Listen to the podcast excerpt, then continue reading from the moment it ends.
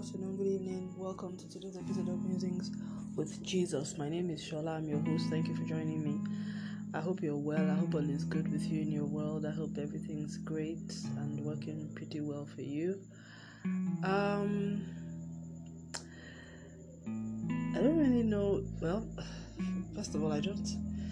There's just a lot that I've been thinking about in the past few days, and um, just going in and out of my mind and you know i think you know the scripture where this is where um, paul was talking about in hebrews when he says he was having a conversation with god and he was talking to god about some problem that he had in his life and how um, god then said to him you know my grace is sufficient for you for my strength is made perfect in your weakness and i remember reading that scripture many years ago. I mean, and just thinking that is so bizarre. I mean, really, that why is it that it is when I'm weak that your strength is made perfect? Shouldn't we be combining our strengths together? Like I'll be strong and then you are strong. I mean, really, what's wrong with that? But now I realize that um, re- our strength is the problem. Do you understand? My strength is the problem. It's the problem because whenever I am strong in myself, I actually get in the way of God. And I don't know why it is that way. Maybe it's all part of this our broken world, you know, sin in the world, um, constitution that we find ourselves. But I found out that now that I am weak, I am actually more effective. Because for everything now I rely on God. I rely on Him. Even and the few times, because first of all, I'm not as strong as I used to be physically. For a very long time, over the last three years, I became much more emotionally fragile than I have been. In fact, I think I'm still emotionally fragile to some extent. I think I could deal with certain things a whole lot better than now. Although God is healing me, strengthening me, and things like that. But I'm I'm fragile. If I let's just leave, let's just forget it. I'm fragile. I'm really fragile. I mean, let me not even try to sugarcoat it. And um, I'm in. I'm in. What I, I what I'll call it. I'm. I'm in. I'm in recovery. You know. I. I. I went through something that I that really really affected me, and I didn't realize how much it affected me until I I saw that I started struggling with some things that normally I would just have been able to do. I also saw that you know I had become very anxious, you know, so things, just stuff. I mean, you know.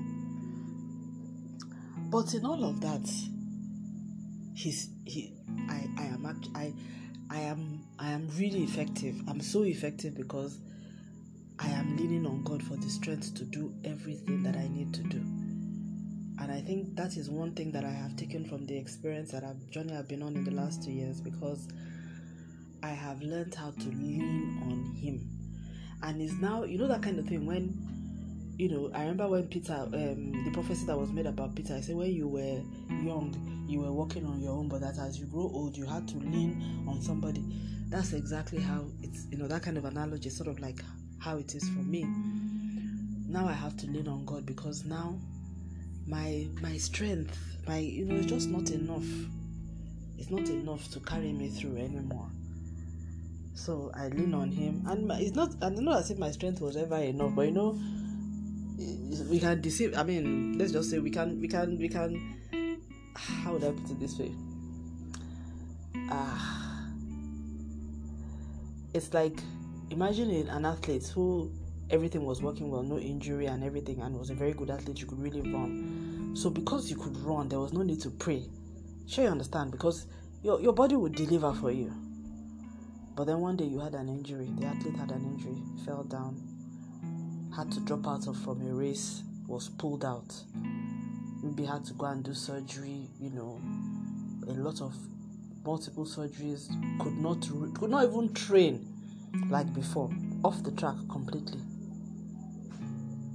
The doctor's prognosis is like, well, you know, we, we, I mean, this is what's wrong with you. We don't know if you ever race competitively again. You know, that person will have to go through some psychological, you know, psychosomatic to even get to believe that you can even run again.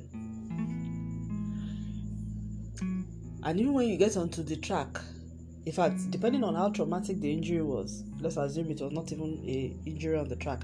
Let's assume it was an off-track injury. some very horrible, you know thing that affected you know if there was trauma related with that injury oh my goodness then you are dealing with psychosomatic as well as so there's there are mind issues as well as you know physical issues there has to be a recovery plan and that that even if that person comes back to the track you cannot race the way you used to race before. And the motivations that worked for you then can no longer work for you. It doesn't mean you cannot run. You can run. In fact you may even be a better runner. But your your how would i say your fitness regime your mental um, wellness regime, whatever it is that you're using, must change. And that's that's really what has happened to me. Because you can't, and you're a different person. You're probably not even going to run the same way anymore. And um, yeah, so that's um, sort of like how it has been for me. I think I'm, I believe, I think I'm a, a hundred times more effective now, more impactful than I was, than I have been in you know when I was much younger, when I was stronger. Um, I definitely I, I, I believe that I am. I, I know that I am far much more. And I've not even started, you know, well I'm on a journey with the Lord, but I am leaning on Him. So unlike then when I was using 80% of my power and 20% of God. Now I think I won't say I'm using is is definitely not 80% of my power. In fact, I'm using very little of my power, but whether I cannot say I'm using 80% of God yet. So, but let me say 40 30 to in fact I feel like it's 80% of God honestly because I I I really have you know let's just say that it's just God that is helping me.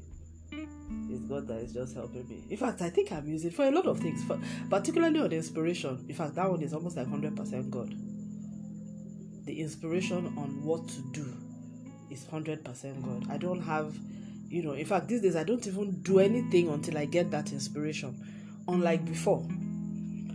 So actually, I think I've actually changed now that I think about it because I think before I didn't understand the importance of inspiration, or maybe you know, so I would just do things. I I, I did so many things just fig- trying to figure things out by myself, and I made horrible mistakes. Now I don't lift a finger until I get inspired, by and large, particularly on professional things. Even, you know, generally, sure, I don't. And, because um, I just, in fact, as, as I was just saying, saying this now, I just realized that maybe I did do something just now that maybe I should have asked God for guidance before um, doing it. So I'm going to go back and talk to Him about it before going ahead because maybe this is not even something He wanted me to do now yeah. Maybe he does maybe he don't even want me to do that. Anyway then before i get off track so father forgive me if i jumped ahead of you. I felt like i checked but now i realize i probably didn't check. I probably didn't check. Anyways so um yeah. So now i think by and large i am more aware of that whole there's just my my strength is made perfect in weakness. And, I, and i'm also more aware of the fact that honestly this world is a very strange place. There's just there's just there's a lot there's, there's there's so many undertones going on in life. I don't know. Maybe I, maybe i have become more sensitive to the way the world is and the way life is. There's just so much. So we stepping out into the world are not leaning onto God and telling Him to help us with things, we're taking a lot for granted. You know, I, am you know, because you don't even know who you are dealing with. You know, you don't know what the person is dealing with. You don't know what the person has in mind. You don't know what or what life. You know, there's so many. There's so many calculations. There's so many probabilities, and there's so many interests. Sometimes conflicting spiritual interests, intellectual interests, community interests, political, social interests, maybe family, maybe even with maybe even internal conflicts. In fact, that one is even the worst. Sometimes environmental conflicts, about you know. It may even be just, you know, what's this word? Act of like what they call act of God. Well, you know, it's really act of God, but like you know you don't know what's going on. You just we just don't know. And and i think that's what jesus was trying to talk about in the gospel when he said some of us will just wake up and say ah today we'll do this tomorrow we'll do that that. How do you even know? He says ah, you're just making plans that you don't even realize how the universe works. You you you don't you don't even know anything. In fact let me let me pull up that scripture because i need to just read that scripture now Actually, I just realized that it's in the book of James, actually. So, James chapter 4, it says, Come now, you who say, you say today or tomorrow we'll go to this or that city, I will spend a year there, carry on my business and make profit. He says, But you don't even know what will happen tomorrow. What is your life? You are but a mist that appears for a little while and then vanishes. Instead, you ought to say, If the Lord is willing, we will live and do this or that. As it is, you boast in your proud intentions. All such boasting is evil. Anyone who then who knows the right thing to do yet fails to do it is guilty of sin. He was really talking about, you know, he started off by saying God opposes the proud and gives grace to the humble. But I realize reading the spirit of this, he's not just talking about boasting or about people, he's talking about the fact that when our life really on this earth is in the hands of God. And realizing that at the end of the day,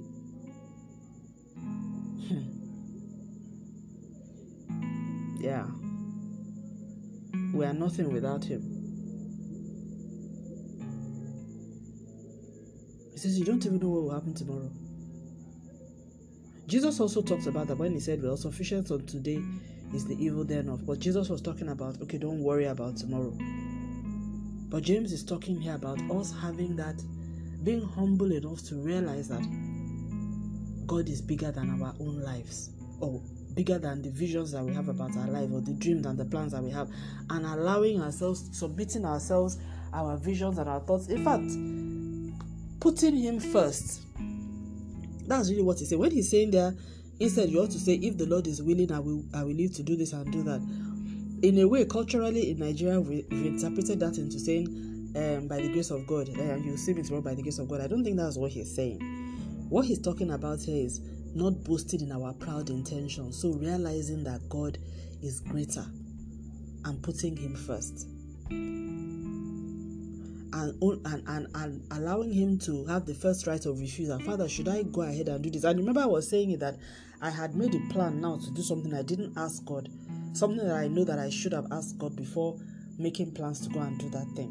I should have asked Him, Do you want me to go you know. And I think we'd had that conversation when I think I'd heard a no from him. Something just occurred to me today, and I went ahead and started planning. Now I'm realizing that I needed, I need to go back to him and say, God, I'm not going to do anything about this again except I get a direct leading from you. You know. So, um, and Father, I repent if I have stepped ahead of you because in this, this is a very, yeah, this particular thing I'm talking about is quite sensitive. It's not like it's something I should have checked with him before even making that um, whatever. So um, yeah, I will do that. So Father, yeah. So I'll leave it at that. Um, this music I'm actually recording pretty late in the evening on a Sunday, which um, is the second of July. I should have done this in the morning, but I didn't. But I just wanted to get this done. So yeah, I I just think, and I know you know one thing is I I I, I think everybody has their own journey and I think it's important that we all have our own personal journey with God. And my prayer is that God will help each of us to find, you know, our own rhythm with Him. You know, but He is real and He's not the figment of our imagination and He loves His children dearly. And everybody that wants to know Him, God will open Himself up to them. You know, and if you're someone and you're listening and you never you don't know you feel like you you want to know for sure is there really a god just talk to Him and say, God, if you really exist, you are the creator of heaven and earth, reveal yourself to me and show me what I need to know. I want to know you. I'm, you know, I'm tired of living the way I have been living. I want to know if there's a God that really cares for me. And, you know, see, see what will happen after that. God really answers the prayers of our hearts. He likes when people talk to Him sincerely. I think He has been given a bad rap, you know, the way we present God. Because when I look at Him, excuse me, when I see the way He even takes care of, particularly the things that are prayers on my heart that I do not really bother Him about, it, it makes me really wonder because I'm like, God, if you were, if you took the trouble and the time to look after this little thing for me, then what about this? That means that these big things that I've been asking you for that it looks like it's not done, it's not really that it's not done. It's just that probably there's the work that you're doing in the background is not showing yet in the physical. Because even the things that were prayers of my heart that I didn't really think were big enough for you to pray about. I mean, I've had a couple of things like that that were like prayers of my heart. You know, as in I was like, oh, I wish, I wish, I wish, and then God just it comes to pass. You know, but I didn't pray about it. You know, like how we talk about prayer, like oh God, give me this, because I felt maybe they were too small or well, I thought I was being unrealistic, and I thought, well, you know. But eventually, He's answered them. Like you know, He's answered them like now I've always wanted to be able to work from home, you know, to to to to, to do to be able to have a, a living, make a living and work at my own time and have time for my family and things like that and still be able to work and practice. That has been the dream of my life, but I thought it was impossible. God has made it possible without any unique effort on my path, path on my path. So, um, so many other things like that that I just thought, you know, well, I had, in fact, in my mind, I felt, well, you know what, I'm just being unreal. It's just a dream. But so that that encourages me a lot that if God can listen to the prayers, the un, unspoken prayers of our hearts, how much more those that we have actually lifted before Him. So I'll just leave it at that. And I pray that God will continue to reveal Himself in the minds and in the lives of all who love and trust Him. He's a faithful God.